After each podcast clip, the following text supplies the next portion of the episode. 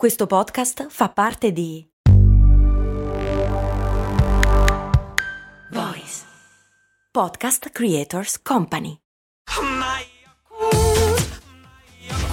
Se a volte ti senti così, ti serve la formula dell'equilibrio.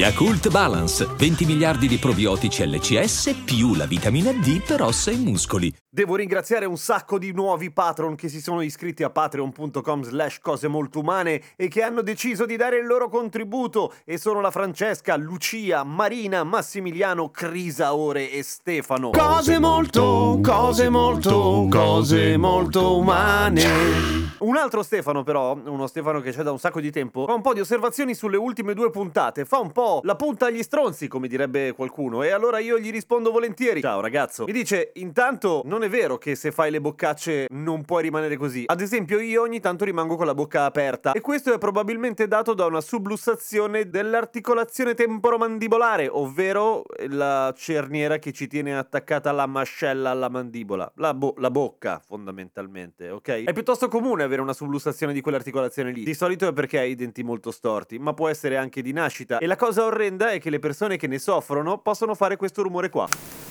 Hai sentito? Perché ce l'ho anch'io. E può succedere in effetti, ma non c'entra con le boccacce, che se cerchi di addentare ad esempio qualcosa di troppo grande, rimani oh, incastrato. Rimani a bocca aperta. Come ci si scastra? Di solito si riesce da soli, ma l'operazione per scastrare una mandibola incastrata è piuttosto orribile. La persona incastrata deve inginocchiarsi, una persona dall'alto in piedi mette la mano sull'arcata dentale inferiore e gli apre la bocca con molta forza fino a fargliela riscattare. Una roba che deve fare un male boia, ma vabbè. E poi fa un'altra osservazione Stefano, perché non ne ha mai abbastanza evidentemente. Riguardo la puntata delle cipolle dice le cipolle in frigo non si tengono perché sennò assorbono l'odore di tutto e ti puzza il frigo. Vero. E si inumidiscono diventando uno schifo. Assolutamente vero. Ed è la ragione per cui in teoria vanno fuori anche perché non vanno a male, a parte il fatto che crescono. Ma, caro Stefano, sai un frigo no frost, il frigo no frost non è umido e se la chiudi in una scatoletta e non come le bestie non assorbe tutto l'odore. Terzo.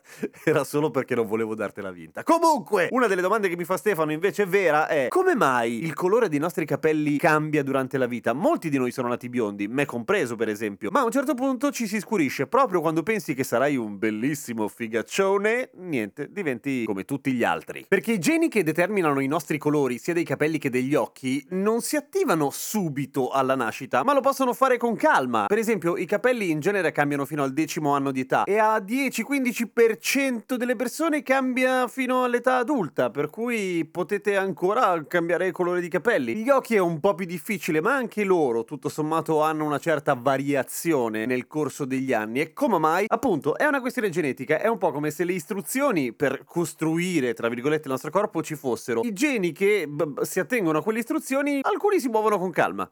Tutto lì. Il colore dei capelli e anche degli occhi è dato dalla melanina, quello lo sappiamo tutti, cioè quello che colora la pelle. Ma sono due i tipi di melanina. Una è la eumelanina, che fondamentalmente è la parte più scura della melanina. E poi c'è la feomelanina, che è quella che determina invece il colore rosso, o meglio, se il marrone tende al rosso oppure no. Ovviamente l'eumelanina, essendo molto più scura, può prendere tranquillamente il sopravvento sulla feomelanina se aumenta di livello. In pratica, la cosa scopre. Poi magari tu sei rosso, ma non lo sai, però lo sei sotto, sotto la, la, le melanine.